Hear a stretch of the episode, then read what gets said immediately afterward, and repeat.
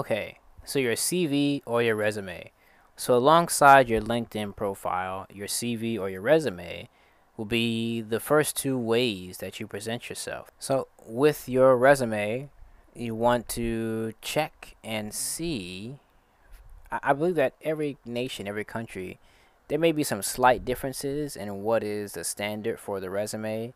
And this may be small things in terms of maybe double spacing or single spacing on the resume and maybe the font size, the size of the text. So look this up. If you're planning to go to UK, look up the U, uh, the resume standards. If you're planning to go to US, look up the resume standards.